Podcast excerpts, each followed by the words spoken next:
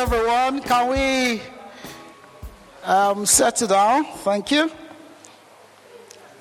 How many of you enjoyed the time of chatting? How many of you want to continue?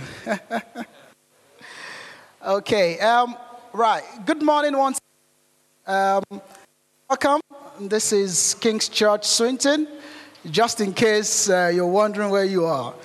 Um, I believe you know exactly where you are. Um, it's good to see Aga with us um, today.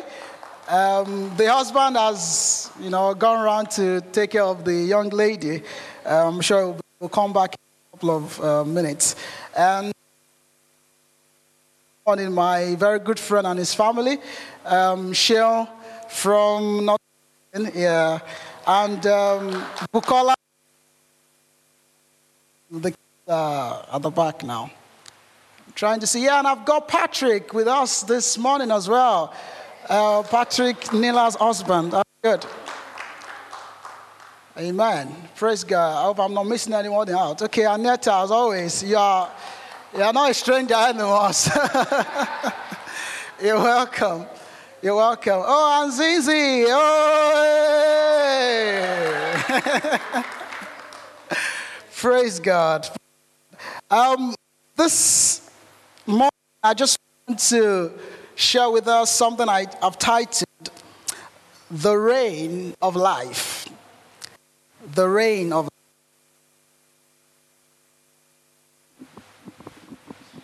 Life. Um, please, this mic is cutting. Can you check it out? Um, Romans and chapter five.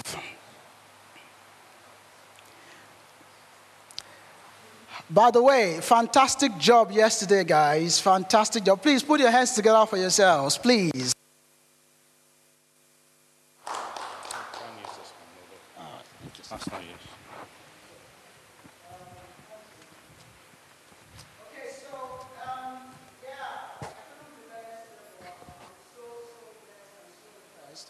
Um, with how everything went. So well done, well done. Um, are you at Romans and chapter five? And I'll just read from verse twelve. It says, therefore, just as sin entered the world through one man, and death through sin, and in this way death came to all people, because all sinned. To be sure, sin was in the world before the law was given, but sin is not charged against anyone, anyone's account, where there is no law. Nevertheless, death reigned from the time of Adam to the time of Moses, even over those who did not sin by breaking a command, as did Adam, who is the pattern of the one to come. But the gift is not like the trespass. For if the many died by the trespass of the one man, how much more did God's grace and the gift that came by the grace of the one man, Jesus Christ, overflow to the many? Nor can the gift of God be compared with the result of one man's sin. The judgment followed one sin and brought condemnation, but the gift followed many trespasses and brought justification. Verse seventeen, it says, for if by the trespass of the one man, death reigned through that one man, how much more will those who receive God's abundant provision of grace and of the gift of righteousness reign in life through the one man, Jesus Christ. Amen. Okay, so like I said to you, um, this morning I'm just going to be talking about the reign of life. It's Easter Sunday, and um, we are celebrating the resurrection of Jesus. And I just want to bring to our attention what exactly that means for us. And so I'm going to be approaching these under three major headings. Number one, I'm going to talk about the tyranny of sin and death. The tyranny of sin and death. I'm going to talk about the work of Christ And I'm going to talk about the reign of life, which is um, my topic. And then I'll finish up by, you know, saying to us what we can do with this life that has now appeared. So the first one, let's get started. The reign, the, the tyranny of sin and death. Now, if you paid attention to the passage I just read, here Paul gives us a picture of a monarch, gives us a picture of something that was reigning. And he calls it sin and death. He calls it death, actually. And he says, by one man, Adam, sin entered into the world, and death as a result of that sin. And that makes sense, because in Genesis two and verse twenty-seven, when God spoke to them and gave them instruction, he said to them not to eat of a particular tree. And he did say that there was a consequence to that dis- to disobeying his instruction. And the consequence was death. Now, Paul comes around in Romans chapter six and verse twenty-three. It says, the wages of sin is death. So when man sinned against the law of God, when man disobeyed God in Genesis, what happened, Genesis chapter three, was that something broke within man. Something went wrong within man. And the Bible calls it death. Man was, as it were, severed from the person of God, who is life. Man, even though at the immediate, you know, immediately he disobeyed God, did not fall down and die, but he died because something broke within man. Now, the Bible tells us that when man did that act of disobedience, what he did basically was a rebellion against God, which the Bible calls sin. And because of that sin, death came into the picture, because what you get, what you earn for sinning is death.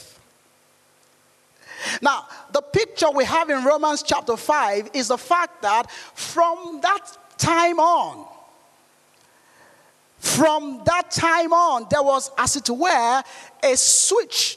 There was a swap of who was in charge. Remember, when God made man in Genesis one, twenty-six, twenty-seven, he gave him dominion. He gave him authority. He gave him rulership over everything. Now, but when man sinned against God, the Bible makes it clear to us that there was a shift. There was a turnaround. Man no longer was in charge. Something else was in charge. And Paul calls it death. Obviously, there was a power behind it all, the devil. Now, Paul says, from Adam to Moses, before the law was given, sin and death was reigning. And you can extend that, because that is the truth of the matter. Sin and death was reigning until Christ come, or until Christ came on the scene. Death by sin, and not just physical death. All kind of things happened. Sicknesses, diseases, broken relationship, murder. Straightway after Genesis chapter three, you read about Adam and Eve giving birth to children, and you see murder. You see brother, you know, murdering the other one. You see idolatry. You see all sort of evil and vices upon the face of the earth. Sin was reigning, and death as a result was reigning over man. Such, you know, I love the word used here for reign. It's, it's, it's a picture of a, of a dictator, of, of, of a monarch, one who is heavy-handed and who is tyrannical, who is cruel, a cruel master, as it were. Now, Paul says there was a reign, a reign of sin. And you see, if it was the fact that Adam sinned and Adam bore the consequences of his sin, it would have been sufficient. But the Bible says that it passed upon all men. So you and I, born into the picture, came under the curse. We came under the dominion, under the tyranny of death as a result of the sin of Adam. So sin was reigning. Death was reigning.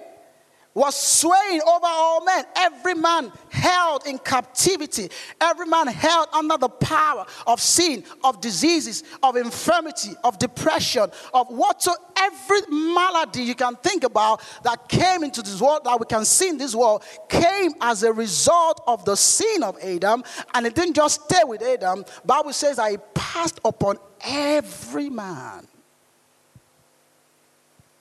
And so if you think about any ill, any negative situation or circumstance that you can see on the face of the earth, the Bible says it is attributable to the sin of Adam. But that's not the end of the picture. That's not the end of the story. But something happened. You know, in Genesis, when man fell and God placed a curse upon man, God also at the same time gave a promise. He said that to the serpent, he said, see, the seed of the woman. Now, you're not going to have the last laugh, devil, because the seed of the woman will come and bruise your head. The, the, the seed of the woman will crush your head and you will bruise his heel. And prophetically, God was speaking about a time when the true seed of woman, which was why Jesus had to come as the seed of woman to fulfill that which God had ordained. And so when Jesus came in the flesh, he came to undo the works of the devil. And so that takes me to the second point, the work of Christ. Sin reigned. Sin was a lord. Sin was a master. If you read Romans and chapter seven, Paul gives another picture of the tyranny and the hold of sin. Paul said, see, I, I, I just describing himself as a man bound under sin. He said, see, the things I want to do, I cannot do. The things that I desire not to do, those are the things I, I find myself doing. He says, I, I discover that it is not me, it is sin that is in me. As much as I wanted to do what was right, as much as I wanted to, you know, do the right things, I couldn't find the power in me to do it because there was a lord over me. You know, in that same Romans seven, Paul says, whosoever you yield yourself a servant to obey, you are the servant of that which you obey. In other words, when man decided to obey the devil rather than God, man submitted himself to the headship and the rulership of the devil. And since that time, the devil has been in charge. David tries to describe it this way, Psalms fifty-one and verse five. He says, I was shapened in iniquity. And it says, in sin my mother conceived me. So every one of us came into the world in that state, bound, captivated, under the tyranny of sin, leading to death. Death reigned. But the good news of Easter is that Jesus came. Amen? Amen. Now, Jesus came on the scene because God had a plan, and God loves the world and wouldn't allow his world to remain under the tyranny, under the rulership of sin and death. And so he introduced his son. I'd like you to open your Bibles with me to First John and chapter three. First John and chapter three. You know, it says, verse eight b. For, let's, let's just even read it. Um, don't let me just pick the verse eight b. So if you go to First John, I'm trying to get there myself.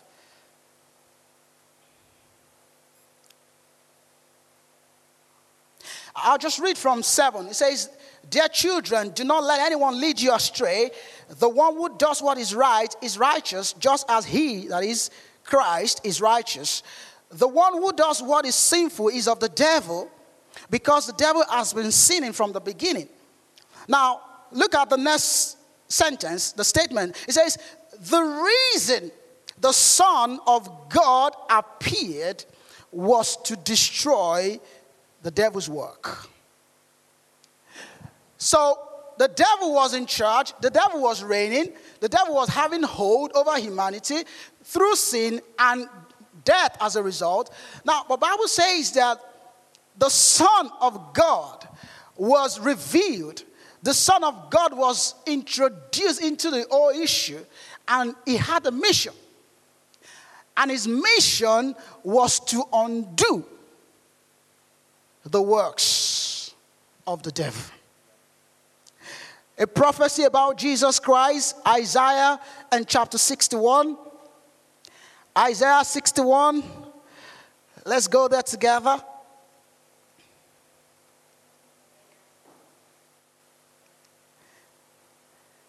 Isaiah sixty-one, I'll just read from verse one. It says, this is a prophecy about Jesus. It says, the Spirit of the Lord, the Spirit of the Sovereign Lord is on me, because the Lord has anointed me to proclaim good news to the poor. He has sent me to bind up the brokenhearted, to proclaim freedom to the captives. Does that, does that describe the state of sin and death? It says, to proclaim good news to the poor. He has sent me to bind up the brokenhearted, to proclaim freedom to the captives, to release from darkness for the prisoners. It says to proclaim the years of the Lord's favor and the day of vengeance of our God, to comfort all who mourn, to provide for those who grieve in Zion, to bestow on them a crown of beauty instead of ashes, the oil of joy instead of mourning, and a garment of praise instead of the spirit of despair. They will be called oaks of righteousness, a planting of the Lord for the display of his splendor. Now, see the contrast. See what Jesus is supposed to achieve. What Jesus is supposed to achieve in this Isaiah sixty-one gives us a picture of the state man was. Because he was coming on the scene to undo the works of darkness. And as he was doing the reverse, it's clear the the the desperate situation. It was clear the the horrible situation man was placed in as a result of the reign of, of death. Acts ten thirty-eight. How God anointed Jesus of Nazareth with the Holy Spirit and power, and he went about doing good, healing all them that were oppressed of the devil. So the Son of Man came, and in his earthly ministry, he, he did many things. He healed the sick. He raised the dead as an expression of, this is why I came. I've come to undo. You know, when, when Jesus cast out devils, and they said he's, he was doing it by Beelzebub, and Jesus said to them, mm, if I cast out demons by the finger of God, then the kingdom of God is come to you. In other words, there is a rule, there is a reign currently going on, but I am bringing in an, another rule, another reign, and that is the kingdom of God. And what I'm about is to undo the works of darkness, is to undo the works of the devil.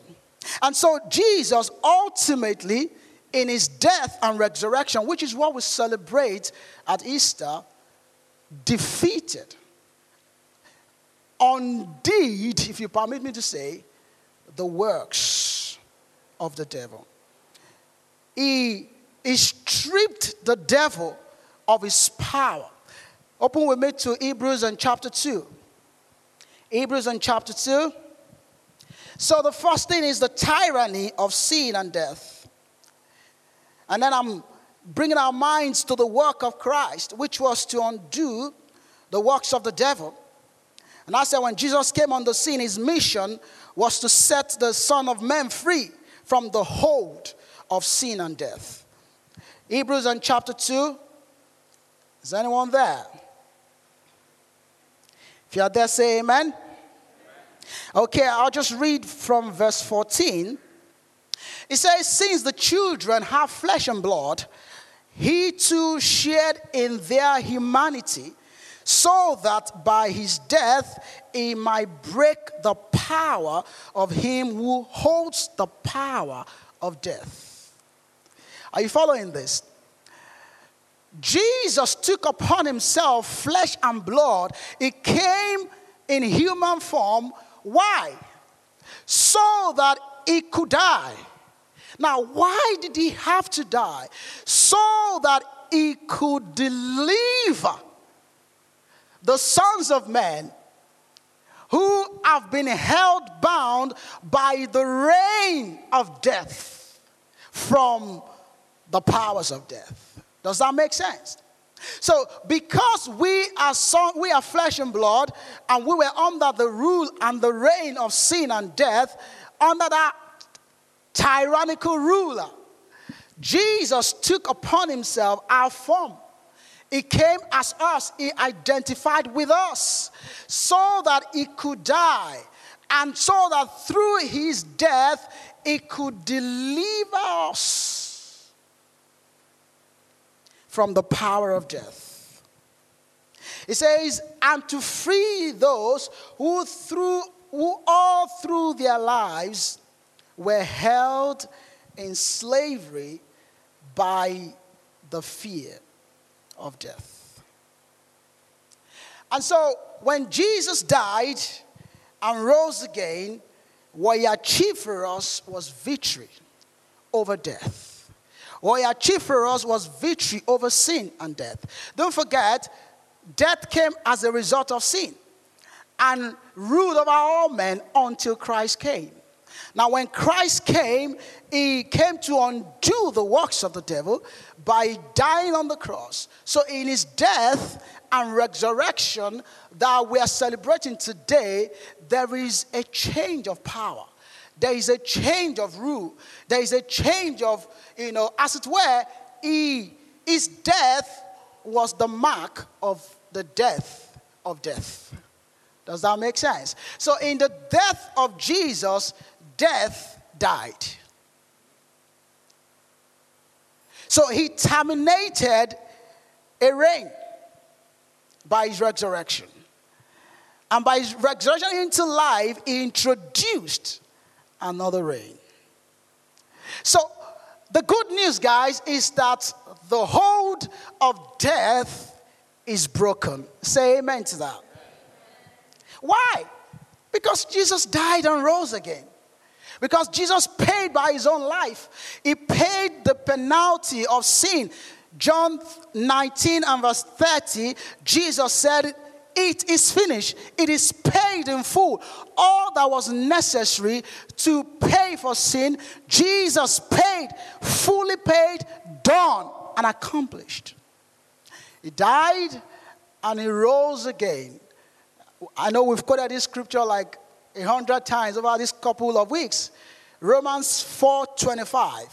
He was delivered to death for our sins, and he was raised again for our justification. Amen? So, let's talk about the reign of life. So, we're saying that when Jesus died and rose again, he terminated the reign of death. And he introduced the reign of life. And that is what I want us to spend a couple of minutes on right now. So because Jesus died and rose again, we have life. You know, a common scripture that we all can quote from our hearts. John three sixteen, God so loved the world that he gave his son, that whosoever believes in him should not perish, but have life. You see, when Jesus died and rose again, he defeated death, but then introduced life. When Jesus died and rose again, he delivered us from the hold of sin and death, but did not leave us in a limbo. There is a change of reign, and there is a change of our position. If you are still awake, can you open to Colossians one? And verse thirteen. Colossians and chapter one and verse thirteen. In fact, let's read two first. Colossians two and verse fifteen first.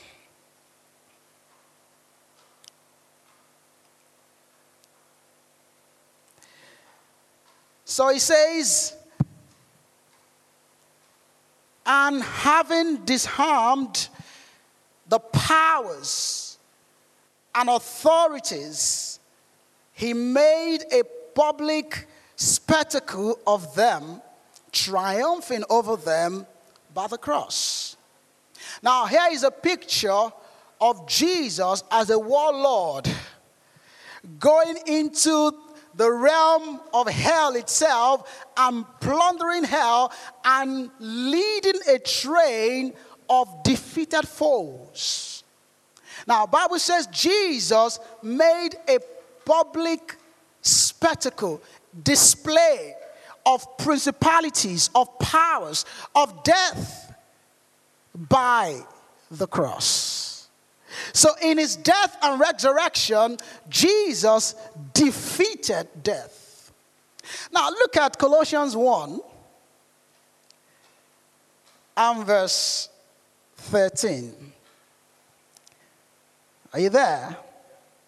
So I'm talking about the reign of life now. So it says, what did he do? What did Jesus do? It says, for he has rescued us from the dominion of darkness. He rescued us. You know, when you, when you think about that word, rescue, it suggests that it wasn't exactly an interesting position you were in. You don't get rescued from fun. You don't get rescued from, you know, something you're enjoying. You don't get rescued from something that is pleasurable in the real sense of it. Now, he rescued us from the kingdom, the dominion, the rulership of darkness. He didn't stop there. What did he do? He brought us into the kingdom of lights. So instead of death, he gave us life. Instead of darkness, he gave us light. Instead of defeat, he gave us victory. Instead of illness and diseases, he gave us health. Instead of condemnation, he gave us justification. Instead of a strained relationship, he reconciled us and gave us peace. Romans chapter five verse one. Bible says, since we have been justified by faith, we have peace with God. How? Through our Lord Jesus Christ. Through what he did, he broke the barrier. He brought us to God. He reconciled us to God.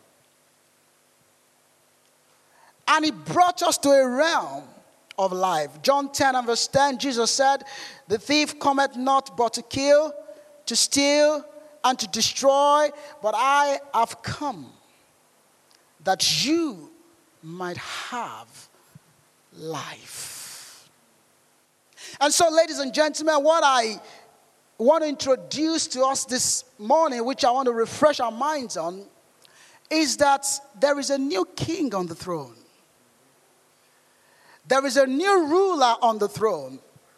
And we belong to a new kingdom because we have shifted base. Don't forget, he moved us away from the kingdom of darkness, and now our kingdom is that of his dear son. Philippians chapter three and verse twenty says, our citizenship, our home country, is not United Kingdom. It says it's heaven. It's heaven. Why? Because Christ died. Because Christ died. So there is an introduction of life. Jesus said, I've come to give you life, and to give you an abundant life. And now what I just want to underscore is what our life is about. Simply put, it is the direct contrast of everything death. So think about everything that fell and broke in the fall of man. and think about life instead of it. Think about bliss. You know, Isaiah sixty-one that we read about, joy instead of mourning, freedom instead of being in prison, gladness, beauty instead of ashes. That is what Christ has come to give us. And the Bible calls it eternal life. I'll go back to Romans and chapter four, verse twenty-five. So it says the wages of sin is death. That's the A part. Then the B part says, but the gift of God. There is a gift that God gives. And it says, look at the contrast. You earned death because of sin. But the life that you have is a gift. Can, can you see the contrast? So it doesn't say the wages of sin is death and the wages of sin and the wages of whatever is life. Do you get what I mean?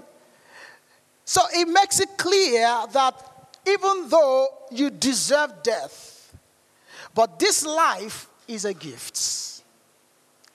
Because another made it possible. And that other person that made it possible is Jesus Christ that we're talking about. So the Bible calls it eternal life. And I know that many times when we think about eternal life, there's a tendency for us to think about living forever. Now, if you think it's living forever, you're not exactly wrong. It's just that it's much more than that. It's much more than that. The word, the, uh, the idea of eternal life has two dimensions. It has the quantity dimension to it, and it has the quality dimension to it. So if you say it's living forever, you're right. Because by the quality of that life, it dispels death. By the quality of that life, and that is why Jesus could not stay in the grave, because death had to spill him out. Why? Because that life cannot die.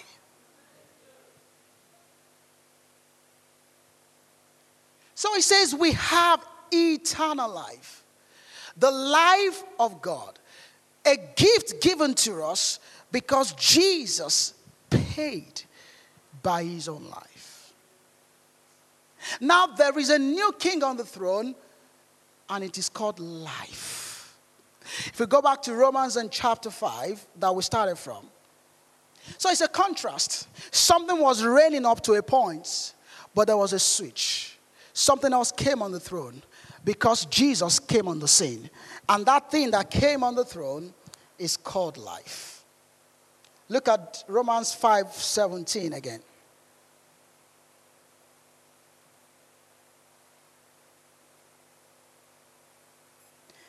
Are you there? So it says, for if by the trespass of one, death reigned through that one man, how much more? Someone say much more. How much more will those who receive God's abundant provision of grace and the gift of righteousness reign in life through one man, Jesus Christ? So there is a reigning in life. Life now is on the throne. And just like we're under the hold and the sway of sin and death and diseases and all kinds of maladies, now there is life given to us in Christ Jesus. And we can have that life to the fullest. So instead of pain, we can have health. Instead of sadness, we can have joy. Instead of diseases, we can have health. Instead of condemnation, we can have justification. Instead of a dread of an eternity in hell, we can have an expectation of an eternal bliss in the presence of God. And so I'm just going to close very quickly two things. To the saints and to the sinners. What are you going to do about eternal life? Now, I just told the story of how that eternal life came because Jesus came. He became flesh to undo the works of the devil, and now he's handing out the gift of eternal life. Now, I love what Jesus said in Matthew twenty-eight and eighteen. After his, his, his risen from the dead, he said, behold, says, all authority in heaven and on earth has been given to me. More like saying, guys, I have won the victory. Guys, I have gone, I'm back, and the battle is won. Now, he hands out to us the gift of life. And I want to say to saints and sinners, first to sinners, maybe you're here this morning and you're not a Christian. Maybe you're here, you've not accepted Jesus as Lord and Savior. I just described the tyranny of sin. And that is the position every man not born again is. There are only two groups of people on the face of the earth. Those who belong to the first Adam and those who belong to the last Adam, who is Jesus Christ. Now, those who are in the lineage of the first Adam are under the curse, the death of that first Adam. Now, those who switch to the lineage of the second Adam have life and eternal hope. Now, how do you cross over to the lineage of the new Adam and the last Adam? The Bible is clear about it, is that you believe in the gift that God offers, is that you accept the fact that someone died and rose again, and all of that was to give you life. All of that was to set you free from the rule of sin and death. John chapter five and verse twenty-four. John chapter five verse twenty-four, I'll just read that to us. John five twenty-four. It says, very truly I tell you, whoever hears my word and believes him who sent me has eternal life and will not be judged, but has crossed from death to life. The only condition, if you permit me to say it that way, is to believe. So I want to challenge you, if you're here and you've not accepted God's free gifts. The Bible is very intentional in calling it a gift because it's not something you work for. You will never be able to work for it, but someone did it on your behalf and is handing it out to you. And so I want to challenge you in the spirit of Easter. Would you choose to receive God's gifts of life? And you can be free from the hold of sin and death. And then I want to talk to the saints. You have eternal life. It won't happen, it has happened. You know, the Bible is very deliberate in making us understand that eternal life is not just quantity, but quality. And so, rather than wait till you get to heaven before you have eternal life, it wants you to know that you have it now. Look at First Timothy chapter six. First Timothy chapter six and verse twelve. First Timothy chapter six and verse twelve, Paul was writing to Timothy and he said to him, fight the good fight of faith. Take hold of eternal life, to which you were called when you made a good profession in the presence of many witnesses. So what Paul was saying to Timothy was simple. Fight the good fight of faith. And that fight is that you lay hold on eternal life. That fight of faith is that you, you know, it is a picture of seize what rightfully belongs to you. Let me tell you something, guys.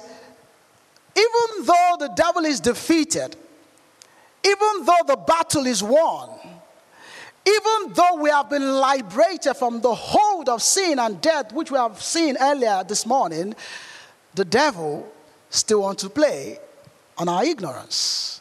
The devil still wants to pose as though he still has the reign. He wants to pose as though he's still in charge. And the Bible is, the Bible is challenging us as believers to say, I have eternal life. It's not going to be a future occurrence. The fullness of it will be in the future when Christ comes. But even now, I have eternal life. Now look at what Jesus said at the, um, you know, when he came around to raise up Lazarus. And the sister was like, well, I know he's going to rise up, you know, at the last day. Jesus said, stop it. I, the future event you're talking about or looking forward to is right here. I am the resurrection and the life. And I, I perceive the Lord is saying the same to us as believers, that we must not go through life as though we're still under the reign of sin and death. Right now, we must go through life as people who are now under the reign of life. And as the devil comes and suggests itself, as the devil comes to pose as though it still has the authority, as though it still has any right, as though it still has any hold on us, we must shake ourselves loose and fight the fight of faith and believe the scripture and believe the truth and say, I have been liberated from the power of darkness. I am no longer subject to the devil and his antics and his lies and his manipulations. I am free. Why? Whosoever the Son sets free Free, doesn't become partially free. He is free indeed. So the challenge is, lay hold on eternal life. Get a hold of it. Don't let it sleep. Get a hold of eternal life. It is rightfully yours. Let me close by reading the scripture, First John chapter five. First John chapter five. I'll just close with this scripture. John was writing to them, and he says, from verse eleven, I believe. I'll read from verse nine. He says, whoever believes in the Son of God accepts this testimony. He says, whoever does not believe God has made him out to be a liar, because they have not believed the testimony God has given about his Son. Now, verse eleven says, this is the testimony God has given us eternal life. It says, and this life is in his Son. Look at verse twelve. Whosoever has the Son has life. Whoever does not have the Son does not have life. Verse thirteen says, I write this to you who believe in the name of the Son of God, that you may know that you have eternal life.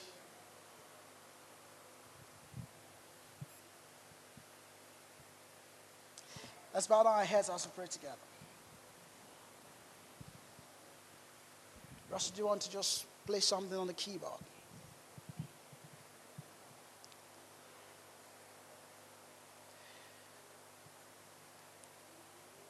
I want to think about what you've heard. And I want to thank God for victory in Christ. I want you to thank God for freedom. I don't know what your experiences are. I don't know what you're going through. I don't know the things that are, you know, in quotes, messing you around. But the good news is that the resurrection of Jesus is a declaration that nothing can mess you around. The resurrection of Jesus is a declaration that victory has been won on your behalf,